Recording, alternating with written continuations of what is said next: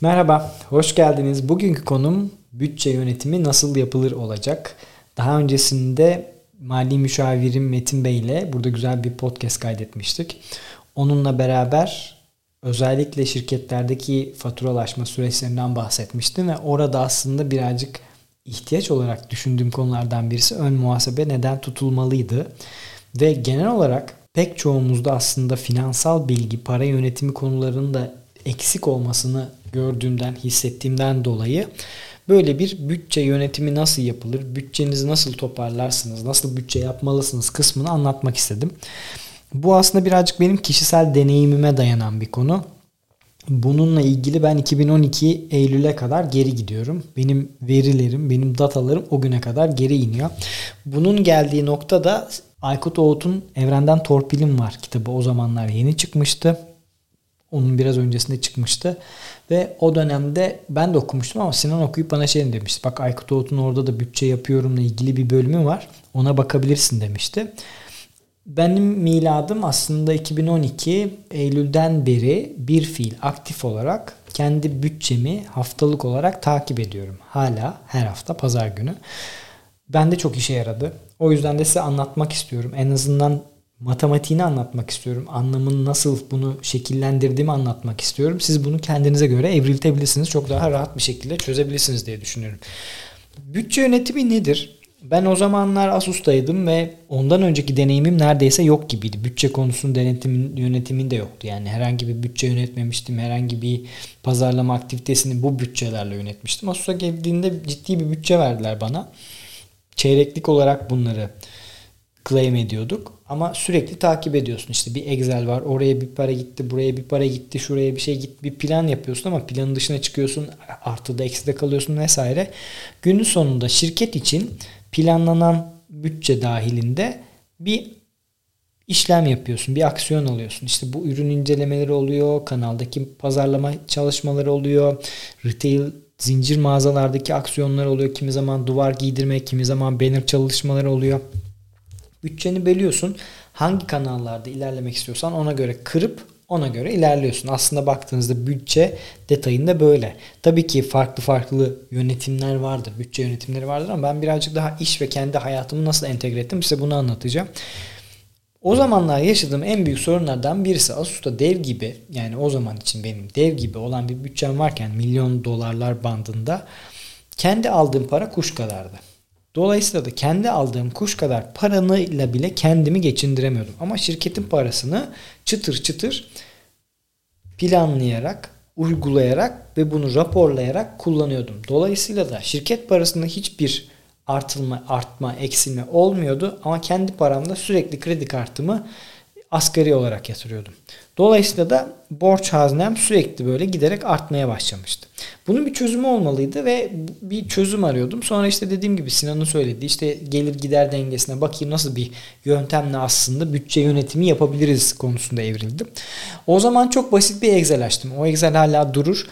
Keşke size açık gösterebilsem ama çok kişisel bir şey olduğu için size paylaşamam ama teorik olarak şöyleydi. En basitine indirgiyorum. İlk haliyle şu anki halini görseniz inanılmaz değişti. Gelirim nedir? Maaşım kaç lira? 3 lira. Giderim kredi kartı işte ulaşım masrafları, su giderleri bilmem neler falan filan hepsi böyle alt alta yazıyor. En altta da gelir gider denge durumu nasıl? Bunları nasıl yapıyorsunuz? Burada önemli olan konu şu. Ben neler öğrendim? Aslında baktığınızda cebinizdeki para kadar harcamanız gerektiğini öğrendim. O zamana kadar sürekli taksit yapıyordum. Taksit yapmanın aslında bizi nasıl borç batağına sürüklediğini gördüm. Şu an mesela ben alışverişlerimi taksit yapmıyorum. Yapmamaya çalışıyorum. En fazla iki taksit yapıyorum. Mümkün mertebe yapmamaya çalışıyorum. Çünkü aslında taksit yaptığınızda ne kadar borcunuz olduğunu çok iyi bir şekilde göremiyorsunuz. Ben göremedim. Tabii ki detayları, kırılımları var ama günün sonunda cebinizdeki para kadar harcamaya kalkarsanız bu iş çok daha kolay bir şekilde oluyor. Ve burada işte bazı noktalara dikkat etmeniz gerekiyor. Amacınız ne? Para biriktirmek için amacınız ne? Neyi ta, neyden tasarruf etmek istiyorsunuz? Ne alışkanlığınız var ve neye sizi kurtarırsa farklı bir yere çekebilirsiniz konuyu gibi konulara değinmeniz gerekiyor. Bunlar önemli. Bunları yaparken birazcık da verilerinizi segmente ederseniz günün sonunda belli bir periyot sonunda yıllık bazda çok güzel veriler elde ediyorsunuz. Bende 4-5 yıldır yıllık veriler var. Her yıl hangi segmentte ne kadar para harcadığımı biliyorum. İşte harcama limitim ne kadar? Atıyorum benim maaşım 10 bin lira. 10 bin lirayı ben buradan işte tatile gitmek istiyorum. 2 bin lira her ay biriktirmek istiyorum. Spor salonuna üye olmak istiyorum. Bilmem ne yapmak istiyorum vesaire vesaire. Bunların hepsi bir şey. Bence öncelikli olarak birinci yapmanız gereken şey gene parçala böl yönet mantığıyla ne yapmak istiyorsunuz, nereye ulaşmak istiyorsunuz onu belirleyin. Ondan sonrasında işte ne kadar fatura ödüyorsunuz? Ne kadar aylık ödemeleriniz, taksitleriniz, abonelikleriniz var? Atıyorum Netflix'e üyesiniz, Disney üyesiniz. Bazı taksitleriniz var devam eden. Bunlar ne kadar? Ev, market alışverişine ne kadar para harcıyorsunuz? Dışarıda yediniz, içtiniz ne kadar para harcıyorsunuz? Arabanız var. Ne kadar benzin koydunuz? Ne kadar otopark parası harcıyorsunuz? Alışveriş yapıyorsunuz. Online ya da offline mağazalara gidiyorsunuz. Neler alıyorsunuz? Diyelim ki sağlık harcamalarınız var. Diyelim ki şirket size belli bir bütçeyi önden veriyor. Siz harcıyorsunuz ve siz onları sonra şirkete claim ediyorsunuz. O parayı geri alıyorsunuz gibi farklı alt kırılımlarınız olur. Diyeceksiniz ki bu bizim ne işimize yarayacak? Bu sizin şu işinize yarayacak arkadaşlar. Ay sonunda baktığınızda nereye ne kadar para harcadığınızı emin olun şok olacaksınız. Bu tablo size onu sağlayacak. Yani evde yemek yemekle dışarıda yemek yemek arasında nasıl uçurumlar olduğunu hem lezzet olarak hem de maliyet olarak bunu göreceksiniz. Belki de arabanıza mesela çok fazla otopark parası verdiğinizi göreceksiniz. Belki de o kadar çok alışveriş yapıyorsunuzdur ki evde yemek yemeye paranız kalmıyordur. Ya da çok fazla taksit yaptığınızı göreceksiniz. Bu sizde bir farkındalık uyandıracak. Bu en önemli noktalardan birisi. Siz bunu yaptığınızda aslında hep dediğim gibi büyük resimden aslında parçalayarak daha küçük parçalarla hangi tarafta, hangi segmentte daha fazla para harcadığınızı, harcayabileceğinizi göreceksiniz. Böyle olduğunuzda da aslında bir sonraki ay için kendi dengenizi bulmak için çaba sarf edeceksiniz. Ne gibi? Örnek veriyorum. İşte belki arabayla çok gezdiniz. Arabanızın bakımı var. İşte bu ay arabanın bakımı var. Onun yerine şu kadar alışveriş yapmayayım. Benim 10 bin lira maaşım var. İşte ben buradan işte maksimum 7500 lira harcayayım da kalan parayı kenara tutayım gibi. Bunları gerçekten yapın. Excel'de yazın. Bir kere oturun. Böyle ay ay segmente edin ve formülasyonla ne kadar harcayabileceğinizi görün. Her birini alt kırma yapın ve kendinize biraz zaman tanıyın ve buna sadık kalın. Emin olun çok işiniz olacak. Ben hala her hafta pazar akşamı saat 8 ile 10 arasında o hafta bütün fişleri biriktiririm, fişleri yazarım. Ne kadar hangi segmentten harcamışım? Ne kadar harcamışım? Ne kadar daha harcamam gerekiyor? Bu ay gelirim ne kadar? Ne kadar giderim olacak? Ne kadar kredi kartı borcum var? Arabanın işte atıyorum sigortası, harcı pulu vesairesi var mı? gibi gibi gibi buraya kadar hep kişiseli döktüm. Şimdi buraya birazcık da kurumsalı alayım. Yani şirketimle ilgili olan kısmı alayım o hafta işte bana fatura kesilmiş mi? Atıyorum yaptığım işlerden sonucunda bize bana fatura gelmiş mi? O fatura bilgileri doğru mu? İşte stopajlı mı, tevkifatlı mı, doğru bir şekilde mi kesilmiş? Ben ne kadar o ay içerisinde KDV ödeyeceğim? Ne kadar stopaj ödeyeceğim, ne kadar tevkifat 2 ödeyeceğim gibi, KDV 2 ödeyeceğim gibi alt kırılımları yapabilirsiniz.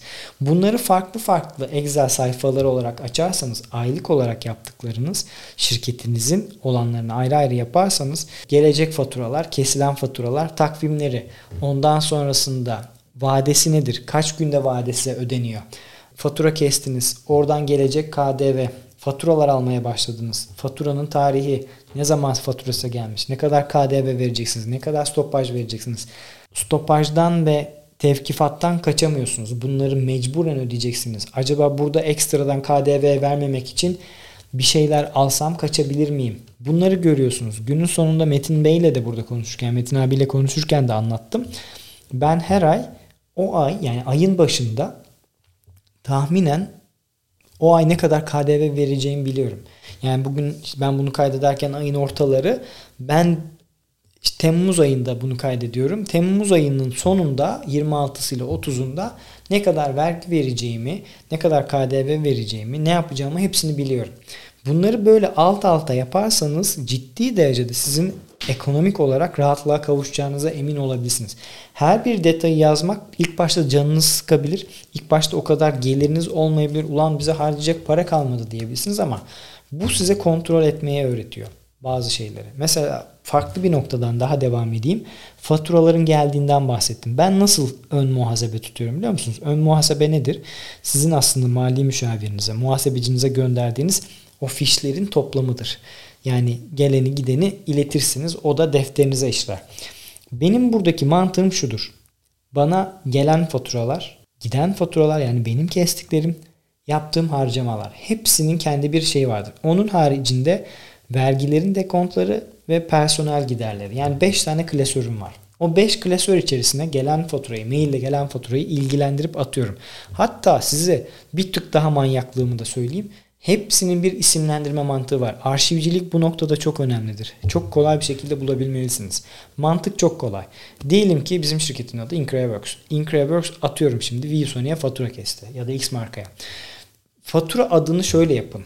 Faturayı kesen Increaworks boşluk tire koyabilirsiniz. Bir şey koyabilirsiniz. Faturanın kesildiği marka X marka. Sonrasında da tarihi yazın. Atıyorum 06 2022 ve bunu PDF olarak saklayın. Böyle baktığınızda bu çok iyi. Tam tersini düşünün bana gelen faturaları. Atıyorum Sinan bana fatura kesti. Sinan Oypan çizgi boşluk neyse Increworks takvimle 07 2022. Faturanın adından zaten bütün detay ortaya çıkıyor. Çok basit. Öyle karman çorman yapmayın. Bu bu dediğim şeyler birazcık manyaklık gibi gelebilirse, çok ince detay gibi gelebilir ama o kadar kolaylaştırıyor ki işinizi. O kadar kolaylaştırıyor ki işinizi. Birilerinin işte yani iş yapıyorsanız zaten bunu yapmak zorundasınız. Ya da paranız çoksa yapan birisini bulursunuz ona para verirsiniz. Benim yok. O yüzden kendim yapıyorum ve kendi sistemimi oturtturdum. Dolayısıyla da sizin yapmanız da bunu ciddi derecede hayatınızı kolaylaştıracaktır.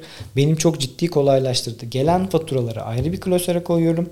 Harcamalarım işte otoparka harcamışım. Ne bileyim yemek yedik onun KDV'sini almışım. Bir yerden online alışveriş yapmışım. Oradan gelen PDF'i indirmişim. O klasöre atmışım. Telefon borcum, telefon faturam mı gelmiş? Onu alıp oraya koyuyorum. Giden faturaları hangi firmalara fatura kestim? Bunlar artı ve eksi. Mantık olarak yine gelir gider dengesi altında bunları yazdığınızda o aylık size bir projeksiyon sunar. %100 değil ama sapma payı tabii ki çok düşük benimkinde ama sizde de öyle olacaktır. Her şeyi çok net görüyorsunuz. Bunu yıllar boyunca yaptığınızda ise ekonominin gidişini de görüyorsunuz arkadaşlar. Bende 2016'dan beri neredeyse yıllık data da var. Dolayısıyla da benim ev için market alışverişimden araba için harcadığım paraya alışverişe kadar harcadığım paranın yıllık ne kadar arttığını yıllık kümülatif ve aylık bazlı olarak görebiliyorum. Böyle olmak ne işe yarıyor biliyor musunuz? Benim o yıl ne kadar para biriktirebileceğimi de gösteriyor bana. Gelir gider dengesi içerisinden. Nereye para pozisyonlayabileceğimi, tatile atıyorum Amerika'ya mı gideceğim yoksa buradan İzmir'e gidemeyeceğimi bile gösteriyor. Bunu yaparsanız finansal olarak özgürlüğe kavuşmanızın önündeki adım bu aslında. Neyin ne olduğunu bilirseniz, cebinizdeki parayı yönetmeyi bilirseniz her şeyinizi yönetebilirsiniz. Çünkü aslında günün sonunda her şey finansal özgürlüğe çıkıyor. Bununla ilgili çok fazla konu hikaye anlatılıyor, anlatıyoruz. Ben de anlattım. Günün sonunda mutluluk ne oluyor ya da gerçek özgürlük ne oluyor biliyor musunuz? Aslında borcunuzun harcınızdan olmadan rahat bir şekilde hareket edebilme özgürlüğü oluyor. Siz kendi borcunuzu bilirseniz ona göre hareket edersiniz. Bu noktada belki finans sektörüne çalışanlar bu noktada beni birazcık kötü yorumlayabilir ya da kötü yorumlar gelebilir bilmiyorum ama umurumda değil. Banka bankalar aslında size sürekli taksit yaparak, size ekstra bir şeyler satmaya çalışarak, telefonla arayıp onları birileri size bir şeyler yapmaya çalışarak sizden ciddi paralar alıyorlar. Bunun farkına varın. Hayatınızdaki şeyleri taksitlendirmeyin. Sizin zamanınızı aslında onlara satıyorsunuz ve bir şey yapamıyorsunuz. Cebinizde paranız varsa alın yoksa almayın. Jay-Z'nin bir lafı var. Eğer bir şeyi iki kere alamıyorsanız almayın diyor. Mesela atıyorum şimdi araba mı alacaksınız? Türkiye'de ekonomide araba doğru bir örnek olmayabilir ama bardak mı alacaksınız? Bundan iki tane almaya paranız yetmiyorsa almayın diyor. Taksitlendirip hayatınızı bir şeyleri böyle gereksiz başka insanlar için zan altında bırakmayın. Kendinizi onunla ha borç yiğidin kamçısıdır ayrı işinizi büyütmek için tabii ki borç para alacaksınız. Kendi öz sermayenizde değil dışarıdan aldığınız finanslarla bunu büyüteceksiniz ayrı bir konu. Ama baktığınızda bence doğru olan şey taksitlendirmeden cebinizdeki para kadar hareket edin. Onlara göre yaşayın. Emin olun çok daha mutlu olacaksınız. Çok daha özgür olacaksınız. Aradığınız özgürlüğü de mutluluğu da burada bulacaksınız. Çünkü arkanıza yaslandığınızda ya da gece uyurken şunu düşünüyorsunuz. Benim borcum harcım yok ki. Hatta cebimde bu kadar para var. Ben o dönemde asgari ücret öderken ha bir de şu var zaten işi yaparak, çalışarak, öğrendiğiniz, size kattığınız şeylerle zaten maaşınız artıyor. Farklı gelir kaynakları buluyorsunuz. Kendinizi geliştirdiğiniz başka şeyler yapmaya başlıyorsunuz. Para geliyor. İşi öğrendikten sonra para geliyor zaten. Ve ben şu an borçsuz harçsız bir şekilde cebimde paramla rahat rahat yaşıyorum. Sizin de böyle bir şey yapmanızı tavsiye ederim. Eminim sizin de çok işinize yarayacaktır gerek şirket olarak ön muhasebe tutulması, gerek kişisel olarak kendi harcamalarınızın tutulması bu değil ki illa benimki gibi Excel tutun. Ama en azından bir kontrol edin. Haftada bir gözden geçirin. Gerçekten finansal yapınızı düzelttiğiniz anda bu iş sizi alıp uçuracaktır benden söylemesi. Benim çok işime yaradı. Umarım sizin de yarar. Umarım beğenmişsinizdir. Yorumlarınız varsa alabilirim. Çok sevinirim gelirse de yorumlar. Bir sonraki bölümde görüşmek üzere.